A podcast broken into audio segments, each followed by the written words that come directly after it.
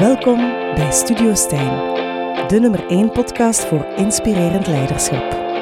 Boordevol inspiratie en nieuwe inzichten voor een wereld in verandering.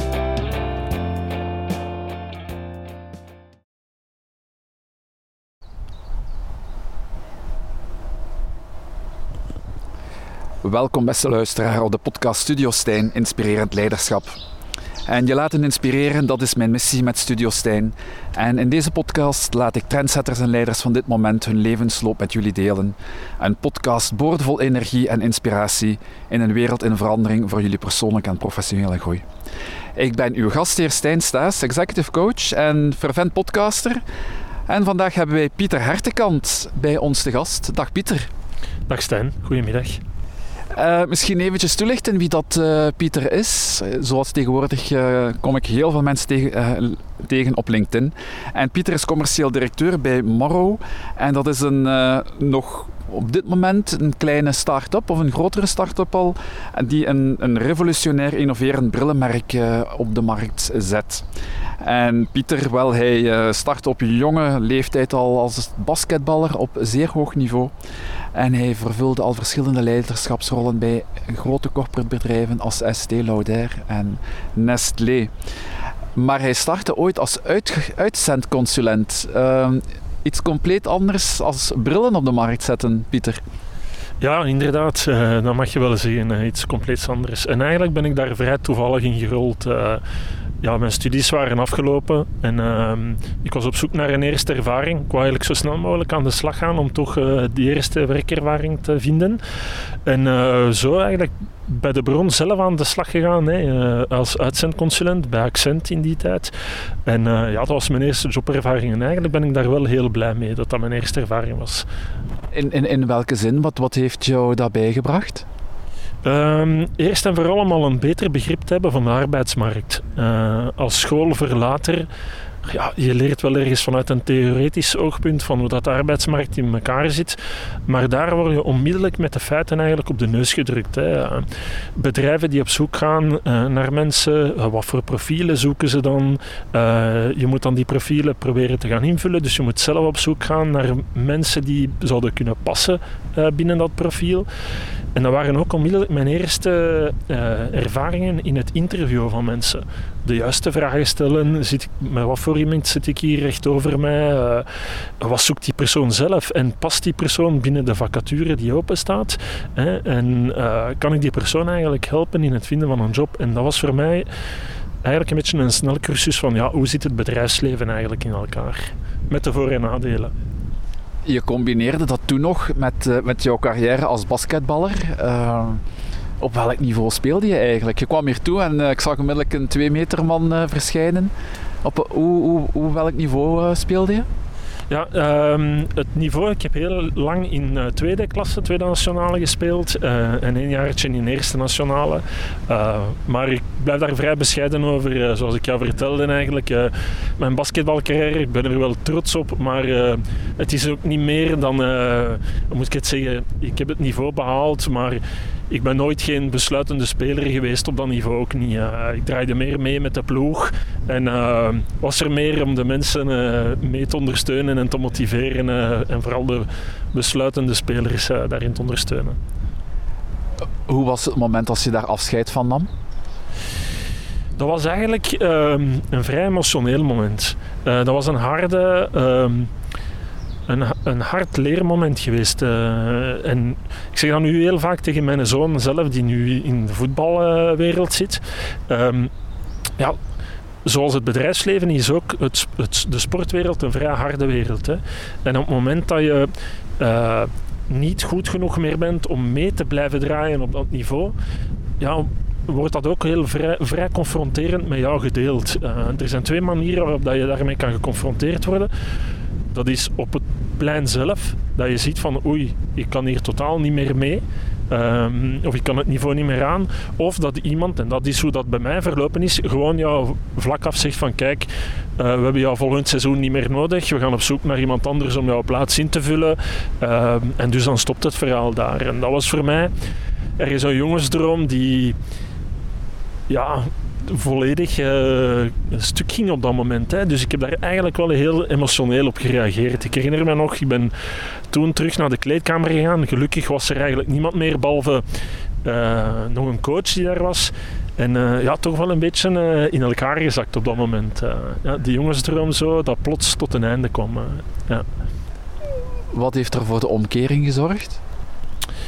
Goh, ik denk dat dat een beetje een rode draad is door heel mijn leven eigenlijk. Hè. Je kan gelukkig heel snel relativeren.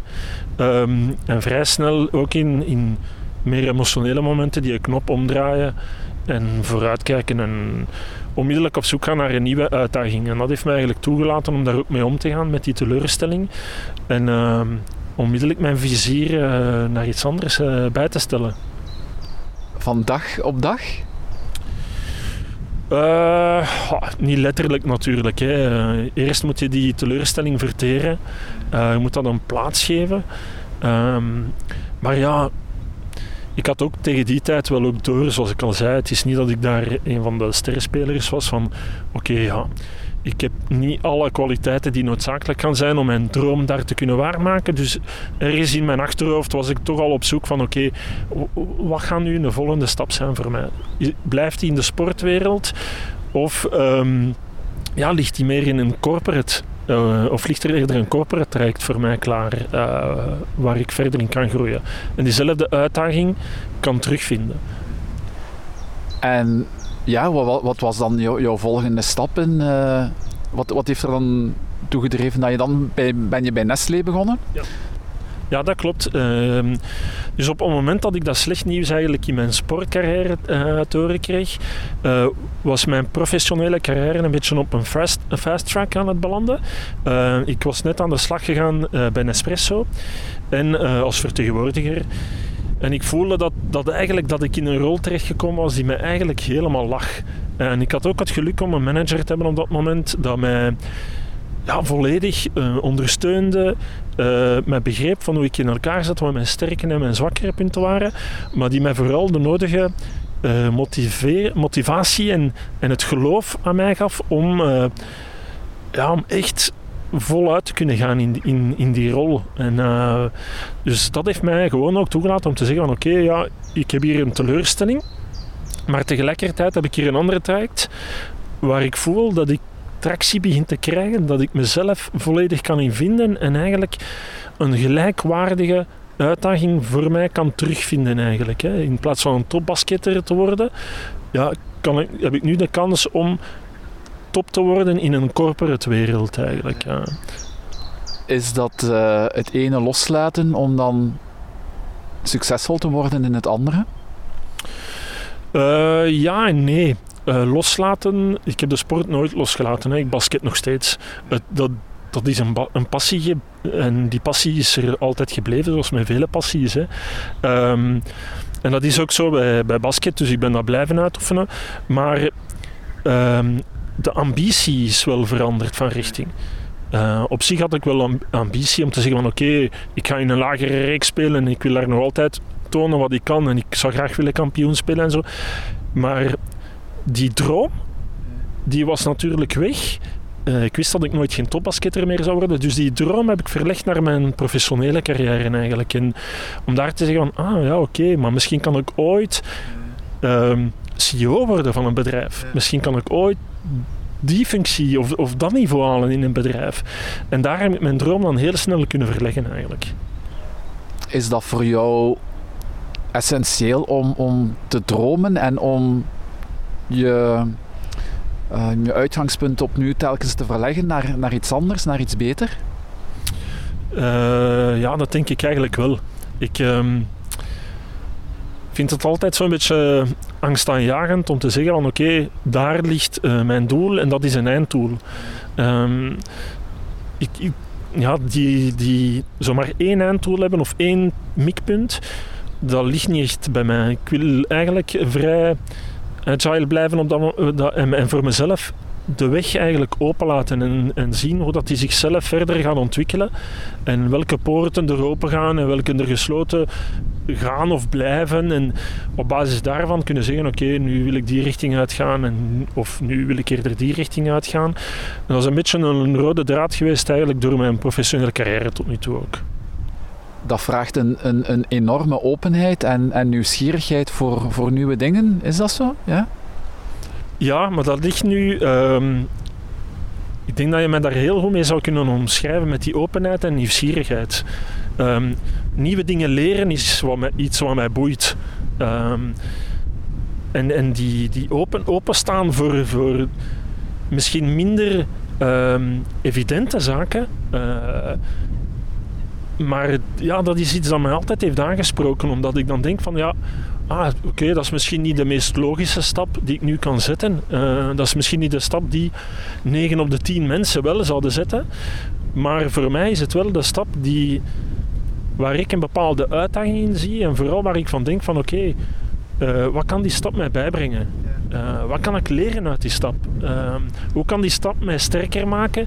Niet voor de volgende stap, maar voor de vijf volgende stappen, de tien volgende stappen. Ehm, en zo probeer ik eigenlijk altijd te denken van oké, welke richting kan het uiteindelijk uitgaan? Vraagt dat veel zelfvertrouwen of een, um, ook, ook een afbakening van uh, wie dat je beïnvloedt in het maken van de keuzes? Goh, of dat het veel zelfvertrouwen vraagt? Waarschijnlijk. Ik weet het niet. Ik zie mezelf, mezelf niet als een persoon met heel veel zelfvertrouwen, om eerlijk te zijn. Um, maar ik denk dat het vooral hoe ik er tegenover sta is van um, met een vrij rationeel persoon, um, voetjes op de grond en ik weet wel van teleurstellingen uh, en, en, falen maakt deel uit van het leven. Maar dat hoeft daarvoor niet per se altijd negatief te zijn. Je leert eruit, je wordt er sterker uit. Um, en daarna gaat het leven gewoon verder. Hè. Uh, het is niet omdat je een keer in iets faalt of, of geconfronteerd wordt dat, dat het niet loopt zoals dat je dacht dat het ging lopen, dat het daarvoor per se een einde betekent. Uh, uit elk moment in mijn carrière heb ik iets kunnen halen, of dat het nu een high of een low was in mijn carrière. Ik heb er wel altijd iets kunnen uithalen om te zeggen: oké, dat en dat en dat heb ik hier geleerd en dat heeft mij sterker gemaakt voor de volgende stap te kunnen zetten. Er zijn geen teleurstellingen, enkel leermomenten? Ja, zo kijk ik toch naar het leven. Ja. Dus in ieder geval uh, voor mij. Je zei, een teleurstelling is, um, is een korte termijn emotie die je voelt. Dat kan vijf minuten duren, tien minuten, een uur, een dag, een week. Maar daarna, het lange termijn effect is dat het een leermoment is. Want al die uh, dingen die je ermee neemt uit die teleurstelling, draag je mee en, en ga er eigenlijk voor zorgen dat je misschien dezelfde fouten niet meer gaat maken in toekomstige stappen. En dus daarom dat ik zeg dat leermoment is, is eerder lange termijn effect van een korte termijn teleurstelling. Dus de twee gaan misschien wel samen, maar ik blijf er gewoon niet lang bij stilstaan. Dat maakt me heel nieuwsgierig en denk zeker ook voor de luisteraar. Hoe sluit jij dan zo'n uh, emotie af of zo'n teleurstelling? Is dat iets dat je op, een bepaald moment beslist, nu ben ik niet meer teleurgesteld? Of hoe, hoe werkt dat bij jou? Ja, nee, ik ben geen robot natuurlijk. Hè. Dat zou wel handig zijn mocht ik daar een knopje voor hebben en zeggen van oké, uh, ik draai hem om. En, uh, maar het, ik kijk er wel een beetje zo tegenaan. Ik heb zoiets van, uh, oké, okay, ik ben hier misschien gefaald in een bepaalde uitdaging. En dan denk ik, ja, oké, ik ben ook niet de enige op deze planeet die ooit die fout gemaakt heeft of ooit gefaald is in die rol of in die uitdaging te verwezenlijken. Um, dus daarom dat ik zeg, ik ben daar altijd vrij realistisch, rationeel in. En dan denk ik van, ja oké, okay, fijn. Wat hou ik hier nu voor mezelf aan over? Wat wil ik hieruit meenemen? Um, wat wil ik hier vooral niet meer terug uh, in vinden? En, en, wat wil ik niet meer in de volgende stap zien? En, maar onmiddellijk dat u gaan projecteren naar de toekomst, zorgt ervoor dat je heel snel die, die bittere smaak van die teleurstelling kunt doorspoelen. En ik ben altijd, ja, dat dromen, hè, die, die, droom die stopt niet. Dus ik blijf dromen en ook al past die droom zich misschien ergens aan, um, door daar continu terug naar te komen, naar die droom, ja, ga je eigenlijk heel snel die teleurstellingen vergeten als een negatieve, bittere smaak. Maar je neemt gewoon terug die leermomenten mee en te zeggen, oké, dat gaat mij toch, toch gaat mij dat toelaten om verder te gaan naar die droom. Die stopt niet. Is dat iets wat je ook al als kind had, die, uh, die, die dromen en blijven voortdoen? Goh, ja, dat zou ik eigenlijk wel uh, eens aan mijn ouders moeten vragen. Dat is een goede vraag die ik aan hun zou moeten stellen. Um, nu, wat ik me wel kan herinneren uit mijn, mijn jonge jaren, mijn jeugdjaren, al van kleins af aan, kon ik me heel gemakkelijk uh, uren bezighouden in een bepaalde droomwereld. Hè. Dat was dan met mijn G.I. Joe's bijvoorbeeld als ik klein was. En dan kon ik daar echt heel lang alleen in mijn kamer op de grond mee in een droomwereld terechtkomen. En uh, ja, met uren mee bezighouden eigenlijk. En uh, dat ging dan van G.I. Joe's, ging dat daarna over naar, ja, zoals zoveel kinderen, van ah ja, ik speel voetbal nu, ja, ik wil topvoetballer worden. Uh, dan, die, en dan, ja, dat ging dan niet, voor verschillende redenen. En dan, oké, ik begin aan basket, ah, ik vind hier een nieuwe passie. Ah, mijn, ik stel mij een droom bij. In plaats van topvoetballer wil ik nu topbasketter worden. En dan, oké, en, en zo is dat eigenlijk inderdaad wel ja, een rode draad geweest, eigenlijk van kleins af aan, van altijd al dromen en toch zo zonder limieten proberen te denken. Vraagt dat een enorm flexibele mindset? Um, waarschijnlijk wel. Nu, ik, ik, denk nog niet echt zo na in, in die termen van dat ik een flexibele mindset heb. Um, maar het vraagt wel een bepaald dosis. Um, een bepaalde dosis weerstand. Hè. Weerstand om te kunnen zeggen van oké, ik laat die teleurstellingen mijn leven niet bepalen. Ik laat mij niet ik laat dan mijn zelfvertrouwen niet aanraken. Uh, je stelt je natuurlijk wel in vraag. Want uh, die, bedoel, zoals ik al zei, dat is een leermoment. En je stelt jezelf in vraag en je zegt van oké, okay, ergens is er iets misgelopen. Uh, en hoe kan ik ervoor zorgen dat, dat, dat dat niet meer gebeurt? En dat is altijd gemakkelijker gezegd dan gedaan, maar, maar ik denk wel zo na. Um, maar ja, die ambitie is iets dat gewoon in mij zit. Um, en dat, dat blijft. Die lat zal ik voor mezelf altijd hoog blijven leggen. Uh, en dus is, is dat mijn flexibele mindset of is dat meer met een, een ambitieuze mindset? In ieder geval, je moet mentaal sterk zijn om dat elke keer wel te kunnen overwinnen. Dat is een feit. Is dat iets waarin dat jij je ook uh, laat begeleiden? Of is, is dat iets waar dat je op je eentje dan telkens uitkomt? Uh? Um, ik heb het geluk gehad om vrij vroeg in mijn professionele carrière eigenlijk, uh, vanaf dat ik in mijn eerste managerrol heb gekregen, waar ik mensen moest gaan aansturen, um, om een professionele coach te hebben op dat moment. En uh, ja, die persoon ben ik enorm dankbaar, want die heeft mij twee jaar eigenlijk begeleid uh, in mijn professionele traject. En niet alleen heb ik daar natuurlijk uh, de sterke punten of, of de, de kracht van zo'n externe coach, van iemand die totaal niet in het dagdagelijkse meedraait, maar eigenlijk vanuit een afstand jou observeert en door de juiste vragen te stellen jou gaat begeleiden in een aantal zaken, in, met een aantal zaken in bepaalde omstandigheden om te gaan. Um, en dat heeft er mij dat heeft van mij als, als manager, als persoon, zeker een sterkere persoon en manager gemaakt. Um, waardoor dat ik elke vorm van uh, begeleiding met open armen ben beginnen ontvangen. Uh, ik wist natuurlijk van, van, van in het begin dat ik niet op alles antwoorden had. En ik heb het geluk gehad om goede managers te hebben in mijn professionele carrière, waardoor dat ik ook het belang heb gezien van een goede ten opzichte van een minder goede manager en wat, wat het effect van die persoon kan zijn op het leven van iemand anders. En om dan zelf in die positie te komen waarin dat je het leven van iemand anders kan gaan beïnvloeden, uh, op een positieve of op een negatieve manier, die rol ben ik enorm uh, serieus gaan beginnen opnemen. En dan de kracht van zo'n coach te gaan ondervinden en dan zeggen van oké, ja, om zelf beter te worden, heb ik absoluut mensen rondom mij nodig die mij ook eerst beter maken. En dat is nu niet per se altijd door een coach gebleven, want ja, jammer genoeg kom je niet altijd in situaties terecht waarin een bedrijf zegt van ah oké, we gaan jou een persoonlijke coach geven. Uh, want daar zit altijd een bepaald budget achter natuurlijk. um, maar ja, ik heb wel uh, leren uh, op die moment ehm, andere tools te gaan zoeken, zoals boeken lezen over leadership, podcasts beluisteren over leadership. Um, ja, en ondertussen zijn er zoveel bronnen waar dat je zou kunnen gaan bijleren. Zelfs op social media hè, zijn ondertussen heel wat inspirerende mensen die over leadership praten. Uh, waar dat je enorm veel inspiratie kan gaan uithalen en motivatie. Dus, uh. je hebt, je hebt een, uh, een boeiende carrière gemaakt bij, bij Nestlé. Van op heel korte termijn toch wel verschillende promoties gemaakt. Wat was daar voor jou ehm, het mooiste, of jouw mooiste verwezenlijking in?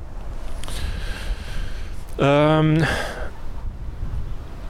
ja, ik denk sowieso. Dat is altijd moeilijk, want ik heb, ik, heb er enorm veel moeite mee om mezelf over mijn eigen verwezenlijkingen te praten. Maar um,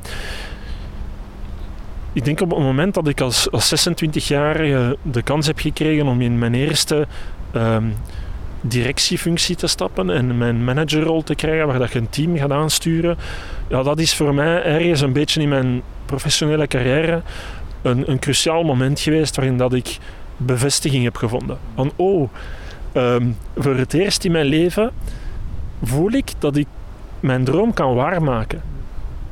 Van ik kom hier, ik, ik ben goed bezig, ik ben er naartoe aan het gaan. En, en um, dat heeft mij wel de, nodige, de nodige uh, zelfzekerheid en, en het nodige vertrouwen gegeven en de motivatie om daar alleen maar in verder te gaan.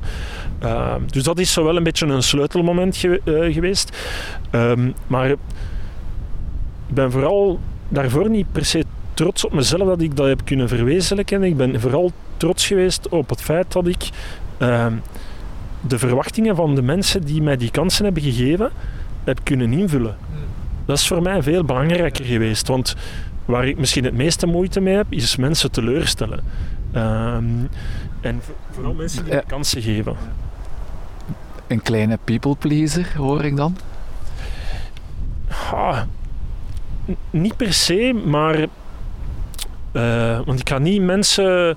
Ah, ik vind natuurlijk, zoals ik ben, ik ben ook maar een mens. Hè, natuurlijk is het leuk om mensen uh, plezier te brengen en mensen gelukkig te maken en zien dat, dat mensen gelukkig zijn rondom jou. Dat is belangrijk, denk ik. Want dat maakt mezelf ook gelukkig.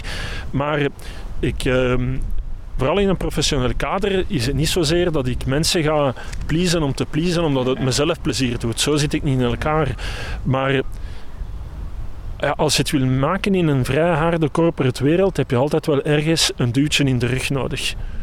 En ik heb het geluk gehad om die op bepaalde momenten in mijn carrière dat duwtje te hebben gekregen. En om het dan te kunnen waarmaken. En, en die, om te zeggen van oké, bedankt om dat duwtje te hebben gegeven. En ik, ik hoop dat ik jou trots maak om te tonen dat, ik het, dat het niet voor niets geweest is. Dat het de moeite waard geweest is dat zijn de momenten die voor mij belangrijk zijn. Uh, omdat ik nu gewoon na zoveel jaren besef van oké, had, had ik die mensen niet op dat moment in mijn professionele carrière rondom mij gehad, dan had het waarschijnlijk wel anders gelopen. Want niet elk bedrijf of niet elke manager gaat zeggen van ja, je hebt hier een jonkie van 26 jaar dat eigenlijk nog vrij weinig bewezen heeft, maar dat wel veel ambitie uitstraalt en, en potentieel heeft. We gaan hem nu al die kans geven heel veel bedrijven zouden anders gekozen hebben en voor zekerheid en minder risicovolle beslissingen genomen. Ben jij daar uh, heel erg dankbaar voor dat je dat allemaal hebt mogen meemaken? Absoluut. Uh, dankbaar uh, omdat ik weet hoe, ja, hoe cruciaal, is, zoals ik het al gezegd heb, ehm, ik heb de beide scenario's ondertussen meegemaakt in mijn professionele carrière. Wat het is om mensen rondom u te hebben die in u geloven, die u kansen geven en uh, u ondersteunen in uw ontwikkeling. Of het tegenovergestelde. En dan, ja, dan ervaar je toch van ja, oké. Ik wist het toen al op het moment zelf dat ik, iemand, dat ik geluk had om zo iemand als manager te hebben. Maar pas zoveel jaren later, en als je er dan op terugkijkt, denk je van ja, het is echt wel een heel belangrijk moment geweest. En ik, je, ziet gewoon de kracht dat een individu of een team die in mensen geloven kunnen hebben op de impact op zo'n leven eigenlijk. Hè. Na 15 jaar heb je dan afscheid genomen van, uh, van Nestlé, van, van dat corporate bedrijf waar je zo mooie promoties hebt kunnen maken en zo hebt kunnen groeien. Om dan naar uh, Estée Lauder te gaan. Dat was een ander koekje, heb ik begrepen. Ja, dat was uh, weer een belangrijk moment eigenlijk. Hè, maar uh, op, dat was een moment op mijn carrière waar dat ik mezelf weer in, ik stel mezelf regelmatige basis, op regelmatige basis in vraag, maar ik had zoiets van ook, ik ben hier nu 15 jaar binnen een, een fantastisch bedrijf. Ehm, maar als ik kijk naar mezelf, naar mijn ontwikkeling, uh, hoe zie ik mezelf verder ontwikkelen binnen dit bedrijf? En ondanks het feit dat het een fantastisch bedrijf was, ik, ik had nooit een andere industrie gekend, nooit een andere bedrijfscultuur uh, gekend. En ik voelde mezelf wel op een sleutelmoment komen van ofwel blijf ik nu voor de rest van mijn carrière binnen Nespresso of Nestlé um, en ga ik alleen maar die industrie kennen. Ofwel is het een moment om uh, alles wat ik verwezenlijkt heb eigenlijk te gaan kapitaliseren en zeggen van oké, dat gaat mij toelaten om andere deuren te laten opengaan en die kansen te gaan benutten. En uh, ja, op die moment heb ik gewoon diezelfde evaluatie gedaan en dacht ik ja, een nieuwe industrie uh, leren kennen, totaal iets, iets totaal anders, hè, cosmetica en dan nog in make-up als man. en, maar eigenlijk een beetje, dat is hetzelfde dat mij 15 jaar terug daarvoor heeft aangetrokken binnen Espresso. Ik kwam binnen Espresso terecht, ik had nog nooit koffie gedronken. Ik dronk geen koffie. En uh, dat is heel grappig, want ik vertel aan mensen altijd... Mijn eerste acht jaar binnen Espresso dronk ik nog steeds geen koffie. Maar toch, als vertegenwoordiger kwam ik bij klanten en dan de eerste vraag die je krijgt als vertegenwoordiger van Espresso is, moet je koffie hebben? En dan nam ik natuurlijk wel de moeite om die koffie te, te, vragen en die ook op te drinken, maar het was zo niet iets dat mij als product per se aansprak. Het was meer waar stond het bedrijf voor dat mij aansprak. Dan ben ik papa geworden en dan, ben ik, dan had ik wel koffie nodig. Dus dan ben ik het gaan consumeren. Maar hier terug, het was meer de uitdaging uh, die mij aansprak dan puur alleen het product op zich natuurlijk. Uh, de uitdaging om als man in die sector terecht te komen, uh, een, een heel succesvol make-up merk, het grootste ter wereld eigenlijk te gaan aansturen. Ehm, en een Amerikaans bedrijf terecht te komen, een nieuwe bedrijfscultuur en al die nieuwe dingen te gaan leren en ervaren en te gaan op, opdoen, dat is hetgeen dat mij daarin in aansprak eigenlijk. En dat zag ik als een, een snellere manier om bepaalde nieuwe ervaringen te gaan opdoen dan als ik bleef binnen een gekende, veilige, comfortabele omgeving voor mij. En uh, ik heb gekozen voor het oncomfortabele. Is het geworden wat je ervan had uh, verwacht? Uh, op, op de helft van het verhaal ja en op de andere helft van het verhaal nee. Wat bedoel ik daarbij?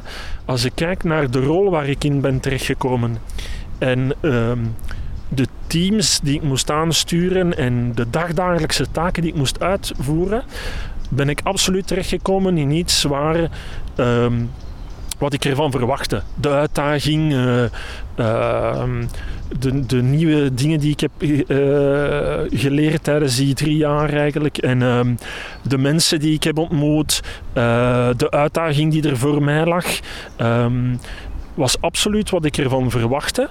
Um, maar het andere stuk aan het verhaal, van waar staat het bedrijf voor, wat is de bedrijfsfilosofie, welke cultuur leeft er, ja, dat is voor mij dan iets ja, de andere helft geworden. En uh, meer een, een teleurstelling in de zin van dat het niet de verwachtingen heeft ingelost die ik ervan had in ieder geval. Ik heb het nog niet zo heel vaak gehoord, maar het, het, het roept bij mij, als je zegt van ja, het, product maakt eigenlijk niet zo heel veel uit. Het is eerder de bedrijfsfilosofie die dat telt. Um, ja, ik vind dat een, een, heel bijzondere insteek om uh, aan, aan iets te werken waarvan je eigenlijk waar dat je dan misschien minder voeling mee hebt, gelijk dat je zei de koffie. Um, maar dan eerder echt de bedrijfsfilosofie. Ja, maar ik ben meer, eh, ik denk niet dat ik wat nu ga vertellen dat ik de enige ben, of dat mensen zullen dat al zeker gehoord hebben, maar uiteindelijk kies je niet of ik zou toch niemand aanraden om alleen maar te kiezen voor een bepaald product als je ergens gaat werken. Ehm, waar het bedrijf voor staat, de filosofie, de waarde die een bedrijf wil uitstralen en wilt door laten sijpelen door de hele organisatie, is minstens even belangrijk. Uh, de manier waarop dat ze bepaalde doelen willen verwezenlijken, is minstens even belangrijker. Laat staan, zelf misschien nog belangrijker. En dan het, het, het allerbelangrijkste is, met welke mensen ga ik hier moeten samenwerken? En er wordt altijd gezegd, men verla verlaat geen bedrijf, men verlaat een manager. En zo zie ik het ook. Uh, als ik de kans heb om met mensen uh, te werken die mij inspireren, die gepassioneerd zijn door wat ze doen uh, en waar ik in bepaalde waardes en normen in kan terugvinden die mij aanspreken, ja, dan, ben ik, dan heb ik interesse. En wat zijn die voor jou, die waarden en die normen? Wat zijn voor jou de meest cruciale?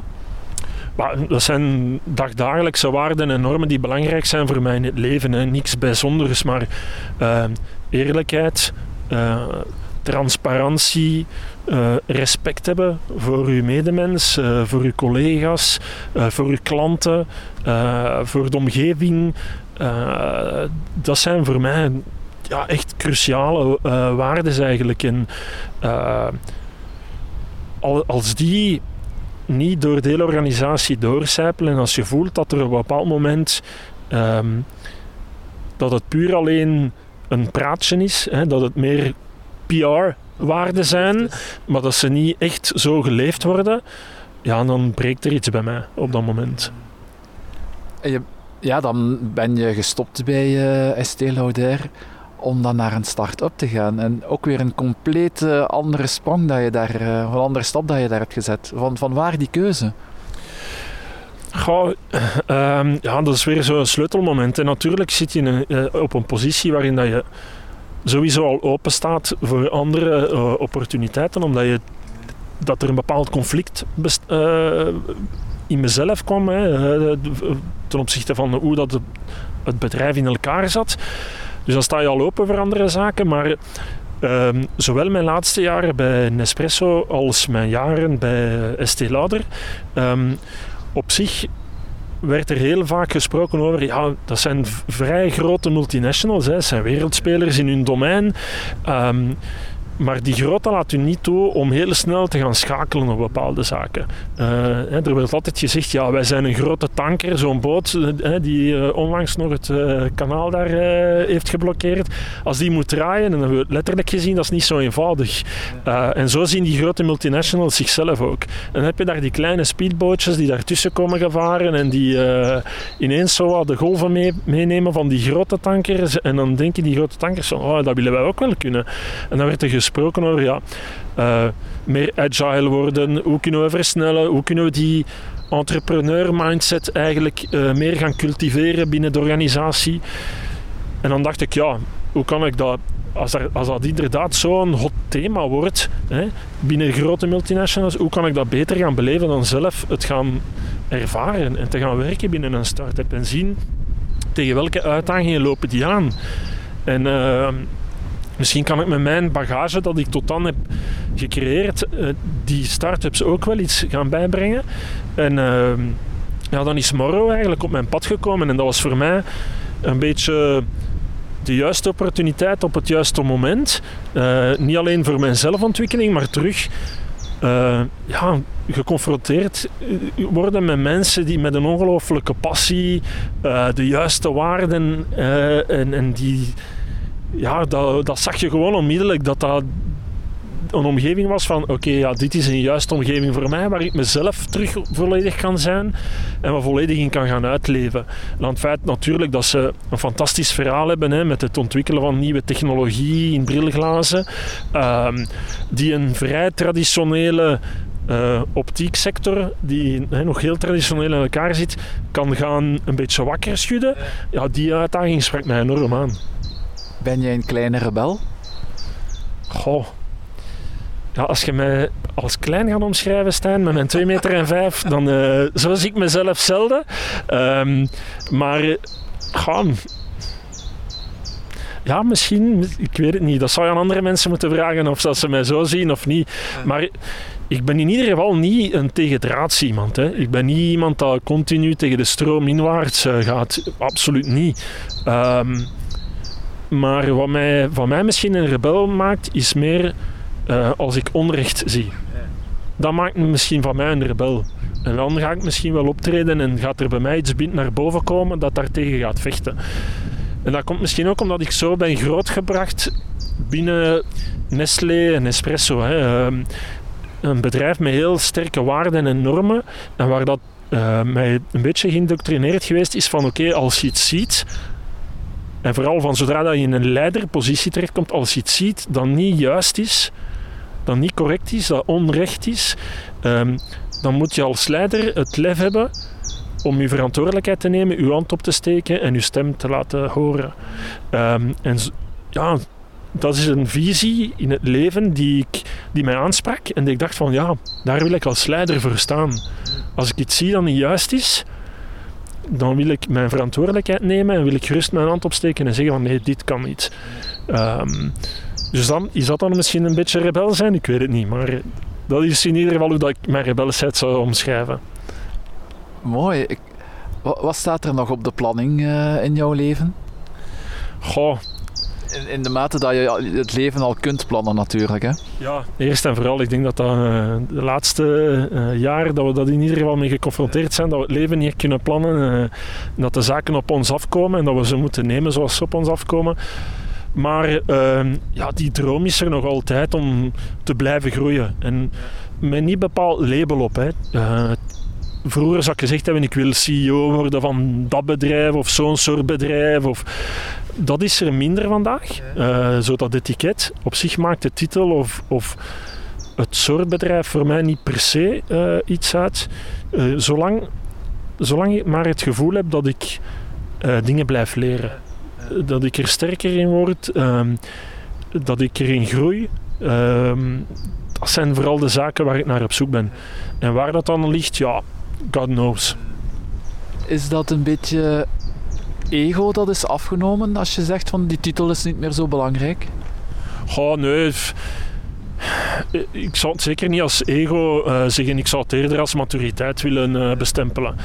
Uh, in mijn jonge jaren uh, zie je, word je geconfronteerd met succes als mensen die in een bepaalde functie met een bepaalde titel zitten. En dan denk je van ja, dat is het. Hè. Ik moet zo'n titel hebben en als ik dat ook op mijn visitekaartje heb, dan heb ik het gemaakt. Ja, met ervaring en maturiteit uh, en wat meer levenservaring kom je al snel tot het besef van ja, dat is het dus totaal niet. Uh, het is niet dan een CEO van een bepaald bedrijf vandaag gelukkiger is dan ik uh, in met een andere titel in een bedrijf bij wijze van spreken. De titel doet er niet toe. wat is belangrijk is, is dat je iets doet waar dat je jezelf in kan zijn dat, je, dat, je, dat het je gelukkig maakt. Hè, want je moet er toch elke morgen voorop staan en een bepaalde motivatie voor vinden en, en eruit vinden elke dag opnieuw. En, en dat is voor mij het belangrijkste. Op zich, die titel interesseert mij veel minder. Um, laat ik het vertalen met een, met een ander woord. Magnitude. Ja, ja. Uh, welke magnitude kan je hebben in een bepaalde rol? En dan bedoel ik meer van hoe kan ik andere mensen uh, hun leven ook op een positieve manier mee gaan beïnvloeden? Hoe kan ik mijn ervaring doorgeven aan, aan anderen, aan de volgende generatie? Uh, en ja, hun sterker maken en, en klaarmaken voor alle uitdagingen die er voor hun nog gaan liggen. En er liggen natuurlijk nog enorm veel uitdagingen voor mezelf ook. Maar dat zijn die leermomenten die ik dan ook gewoon graag terug wil geven. Uh, ben jij een gelukkig man, uh, Pieter? Um, ja, ik denk het wel, absoluut. Uh, ik, ik, besef gewoon dat als je gezond al, en dat klinkt super cliché, maar eh, dat is een beetje het punt waar ik in mijn leven sta vandaag. Uh, ik kom niets tekort. Uh, ik heb een zoontje, op zich komt hij niks tekort. Hè. Die, die heeft wat hij nodig heeft uh, om in het leven te kunnen staan. Uh, ik ben gezond, ik kan doen wat ik wil, bij wijze spreken. En, uh, ik, ik zit in een job die mij gelukkig maakt, waar ik mezelf volledig in kan zijn. En, en ik heb mensen rondom mij die gelukkig zijn. Dus ja, wat moet ik meer hebben? Uh, dus ik hoop gewoon dat ik dat kan vasthouden. In wat er ook als volgende stap komt, als ik dat kan vasthouden, dan, ja, dan ben ik absoluut een gelukkig mens. Misschien nog een laatste vraag, Pieter. Hoe wil jij, of hoe mogen wij jou herinneren? Um, goh, dat is een moeilijke vraag. Hoe mag je me herinneren? Ik hoop dat de mensen die mij in ieder geval herinneren, uh, me herinneren als iemand die oprecht um, inzit of inzat met hun en hun leertraject. Um, en dat probeerde op hoe klein of groot het dan ook was, op, op, een, op een authentieke manier iets bij te brengen. Um, en dat is hoe dat ik hoop dat zij mij herinneren. Als iemand van oké, een, een, positieve ervaring. Uh, en dan, met dat positieve bedoel ik van ik, het heeft mij sterker gemaakt, het heeft mij doen groeien, het heeft mij toegelaten om mezelf nog meer te ontdekken. Um, en het heeft iets, iets losgemaakt in mijn carrière, of het heeft mij een duwtje kunnen geven, net zoals ik dat duwtje heb gekregen. Als ze mij zo kunnen herinneren, dan ben ik blij. Ik herinner je nu al als een uh, positieve en authentieke man en leider tijdens het gesprek. Heel hartelijk dank, Pieter, uh, voor deze podcast. Graag gedaan, bedankt voor uh, mij uit te nodigen in ieder geval. Dank je. En ik wil ook heel graag jij, luisteraar, bedanken voor het luisteren naar deze podcast. Uh, je mag altijd een review achterlaten en ook zeker op de like button, uh, like button knop drukken. Um, dat is altijd heel fijn om uh, nog meer luisteraars te kunnen inspireren voor deze wereld in verandering. Graag tot een volgende keer.